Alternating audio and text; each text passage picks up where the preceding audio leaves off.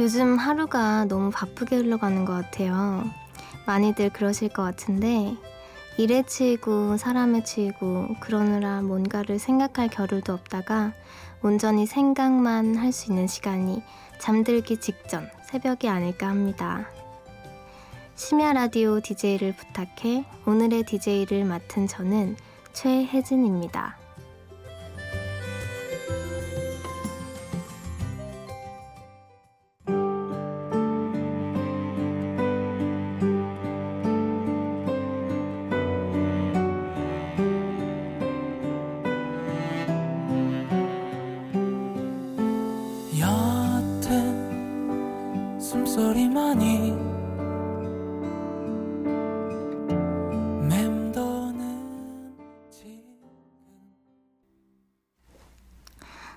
첫 곡으로 에피톤 프로젝트의 낯선 새벽 들려드렸습니다. 저는 연예 기획사에서 시나리오 모니터링 관련한 일을 하고 있는 25 사회초년생 최혜진이라고 하고요. 어, 아무래도 제 일이 조금 생소하게 느껴지실 수도 있는데 저도 이런 부서가 있는 회사를 이력서 넣을 때 처음 봤거든요. 그래서 지금도 처음 이력서 넣을 때가 되게 생생한데요. 어, 저는 한 1년 정도 취업 준비만 하면서 되게 지쳐있는 상태였는데 아무래도 취업 준비를 하는 분들은 많이들 아실 것 같아요. 이게 처음에는 의지를 다지고 뭐 희망을 갖고 이럴 수 있는데 한 1년 정도 이게 준비만 계속되다 보니까 한계에 달할 때가 있더라고요. 그래서 저도 이제 진로를 좀 틀어봐야겠다는 생각에 출판학교를 수강 신청을 한 상황이었는데 아무래도 좀 미련이 남아서 마지막으로 구직 사이트를 둘러보다가 지금의 회사를 발견하게 됐어요.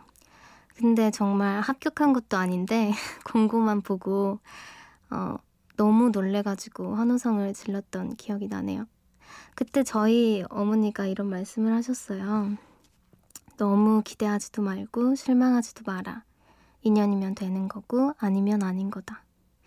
되게 연애 상담을 해주듯이 그렇게 말씀하셨는데 저희 엄마는 그렇게 1년씩이나 취업 준비만 하는 딸한테 잔소리 대신 항상 그렇게 말씀을 하셨거든요.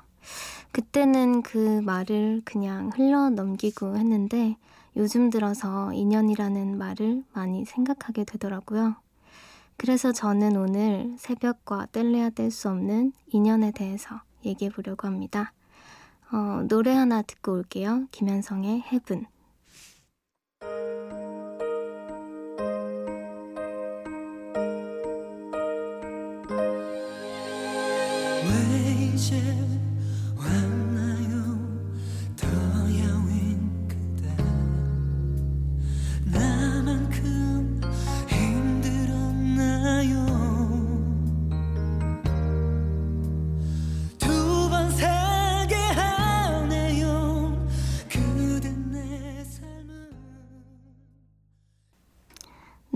김현성의 헤븐 들으셨습니다.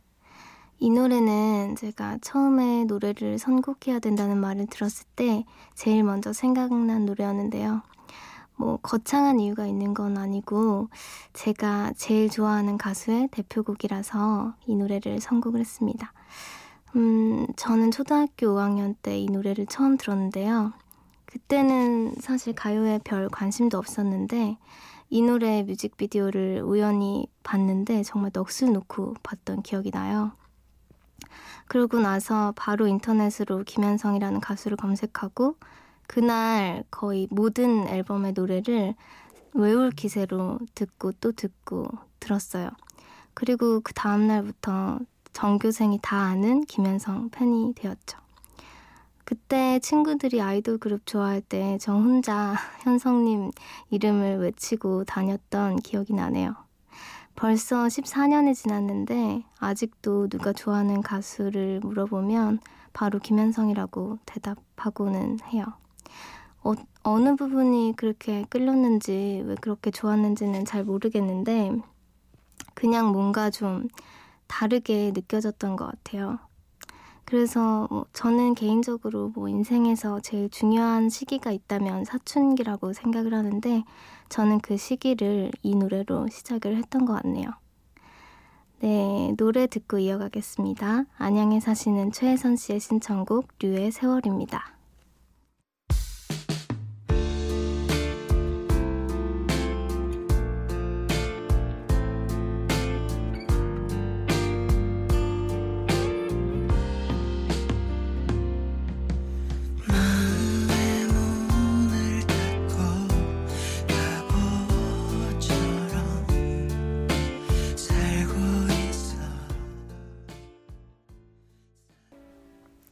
네, 드라마 애인 있어요의 OST죠.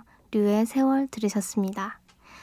어, 이 노래를 신청해주신 최혜선 씨는 제 쌍둥이 동생인데요. 어릴 때 한창 인기 있었던 드라마 겨울연가를 같이 보다가 그 OST를 불렀던 류라는 가수를 좋아했었거든요. 근데 그때 이후로 류 씨가 활동을 잘 안 하셔가지고 잊고 지냈었어요. 근데 얼마 전에 동생이 드라마 하나를 챙겨 보더니 OST 중에 아는 목소리가 있는데 누군지 모르겠다고. 근데 분명히 좋아했던 목소리라고 몇 날 며칠을 답답해 하는 거예요. 그때는 아직 OST 앨범이 안 뜬 상태였거든요.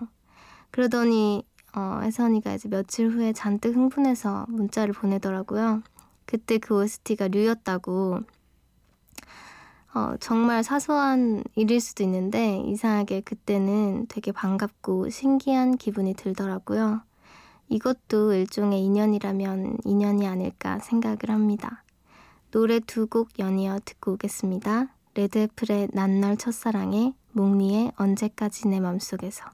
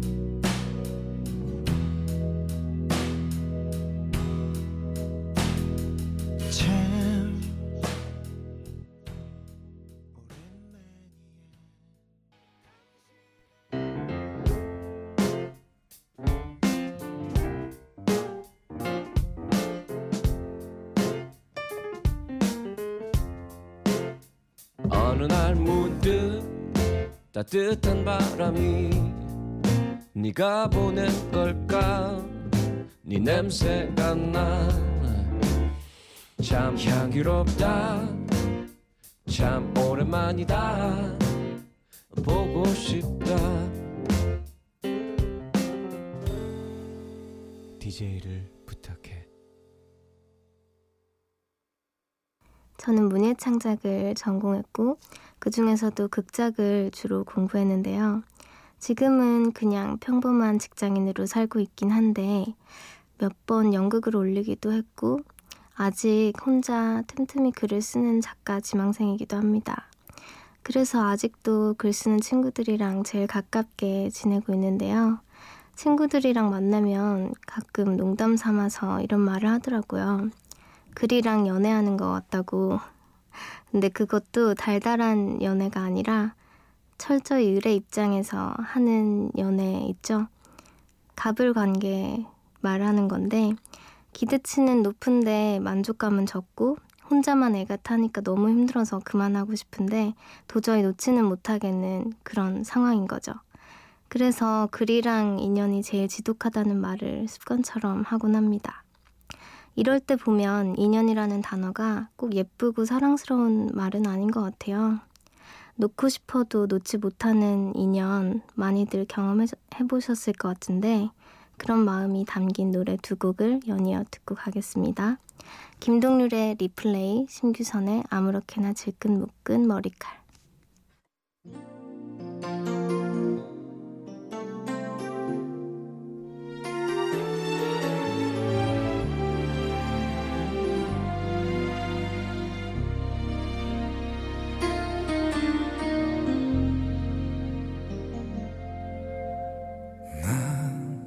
요즘 가끔 딴 세상에 있지 널 떠나보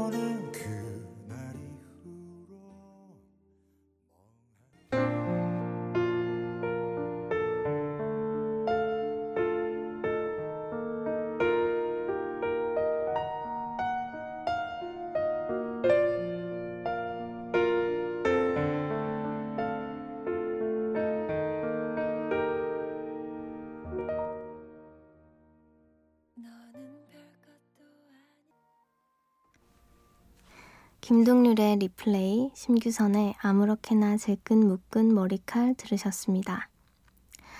저는 어릴 때 삼촌을 좀 무서워했어요. 삼촌이 권투를 하셨는데 세계 챔피언이셨거든요. 그래서 이미지 자체가 좀 무섭기도 했고 또 다정다감한 스타일도 아니셨어요. 되게 어릴 때 초등학교 때 남자애들이 좋아하는 여자애들 괴롭히는 것처럼 좀 까칠하게 장난치는 걸로 주로 애정 표현을 하셨거든요. 근데 고등학교 2학년 때였나? 크리스마스 날이었어요. 친구랑 영화를 보고 나왔는데 문자가 한 통 와 있는 거예요. 삼촌이 지금 실려갔다는 거더라고요. 그날은 저한테는 그냥 크리스마스였는데 삼촌한테는 힘겹게 다시 얻은 챔피언 자리를 처음으로 방어하는 날이었거든요. 사실상 은퇴를 생각하고 올라간 마지막 경기이기도 했어요. 그 경기에서 삼촌은 다행히 12라운드 사투 끝에 판정승을 거두셨어요. 근데 그때 나이가 35이셨는데 권투 선수한테 35은 환갑을 지난 거나 마찬가지라고 하더라고요. 근데 그렇게 힘들게 우승을 하셨는데도 기뻐할 틈이 아주 잠깐도 없었어요. 삼촌이 그때 판정승을 확인하시자마자 쓰러지셨거든요. 급하게 이제 바로 병원에 가긴 했는데 머지않아서 뇌사 판정을 받으셨고 그리고 9일 후에 완전히 세상을 떠나셨어요. 어, 그리고 얼마 후에야 알았는데 삼촌이 그렇게 그 때 맞는 걸 두려워했다고 하시더라고요. 저희 막내 삼촌이 뒤늦게 삼촌 일기장을 발견을 하셨는데 거기에 전부 두렵다는 말만 써, 쓰여 있었던 거예요. 맞는 게 두렵고 내일이 두렵고 외로움이 무섭고 피냄새가 싫다. 그런 내용들을 보면서 좀 이상한 기분이 들더라고요. 제가 그동안 그렇게 무섭다고 거리를 뒀던 삼촌이 사실은 저보다 더 많은 걸 무서워하던 사람이었다는 게 되게 가슴이 아프고 그렇더라고요. 시간이 지나면 지날수록 삼촌이 그때 보이셨던 열정이나 끈기 같은 게 얼마나 대단한 건지 알 것 같아서 점점 더 많이 생각이 나는 것 같아요. 그런 의미에서 저희 삼촌, 고 최유삼 선수에 대한 추모곡을 여덟 번째 노래로 선곡했습니다. 리쌍의 챔피언 듣고 오시겠습니다. 그대 살아가는 게 힘들어도 사랑이란 말 사랑이란 말은 항상 잊지 마요 그대 때론 외롭고 두려워도 사랑이란 말 사랑이란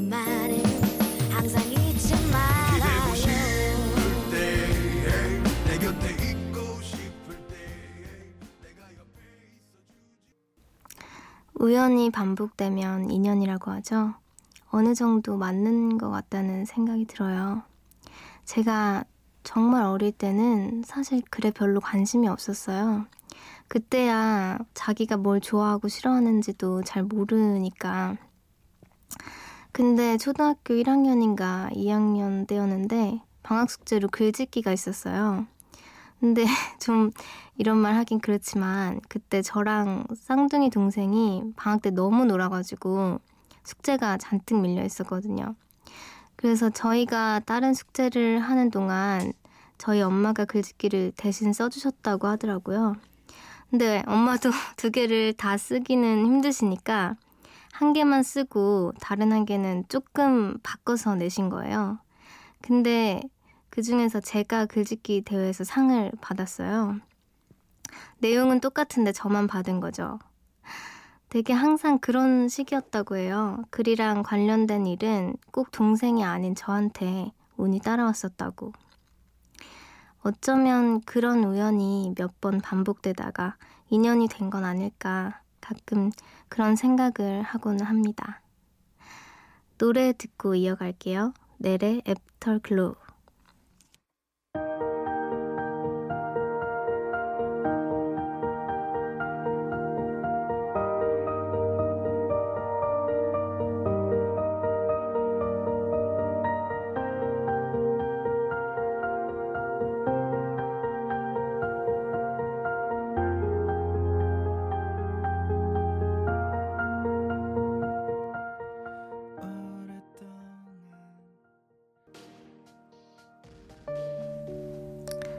얼마 전에 제 친구가 결혼을 했어요.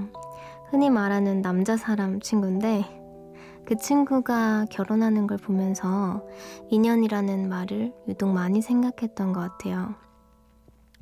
남자 나이 스물여섯이면 사실 결혼하기에 좀 빠른 나이죠. 근데 그 친구의 웨딩 사진을 보는데 두 사람이 진짜 너무 쌍둥이처럼 닮은 거예요. 그래서 제가 너무 놀래가지고 어떻게 이렇게 닮은 사람을 만났냐고 물어봤더니 친구가 맨날 듣는 얘기라는 것처럼 그냥 웃어 넘기더라고요. 아, 어, 이제 인연을 만났구나. 그런 생각이 들더라고요. 어떻게 보면 정말 당연한 건데 요즘은 그 당연한 일이 오히려 특이한 일이 되어가는 것 같아요. 그냥 사랑만으로 결혼을 한다는 거는 좀 비현실적인 말이 되어가는 거죠. 근데 순수한 건지 무모한 건지 모르겠는데 조금도 이제 조건이나 상황 같은 건 고려하지 않고 대범한 선택을 하는 그 친구가 그만큼 사랑하는 사람을 만났다는 게 저는 되게 좋아 보이더라고요. 음. 여러분한테도 그런 인연이 다가오는 밤이었으면 좋겠습니다. 어느새 마칠 시간이 됐는데요. 늦은 시간까지 들어주셔서 감사드리고요. 마지막 곡으로 빌리어 코스티의 소란했던 시절에 들려드리면서 인사드리겠습니다. 저는 오늘의 일일 DJ 최혜진이었고요. 좋은 아침, 좋은 하루 되세요.